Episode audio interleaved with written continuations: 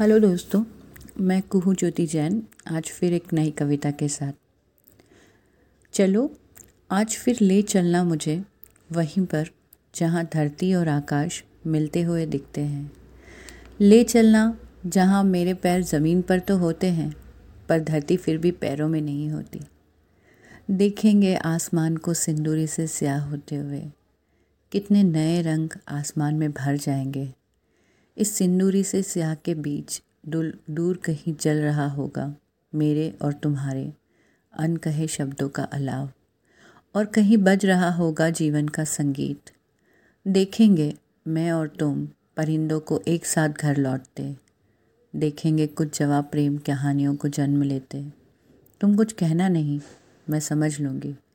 बस तुम्हारा मखमली स्पर्श उंगलियों के पोरों में लिए, तुम्हारी बातों की मिठास होठों में लिए और तुम्हारी गुनगुनाती आँखों को कानों से संभाल कर हम विदा हो जाएँगे शाम से।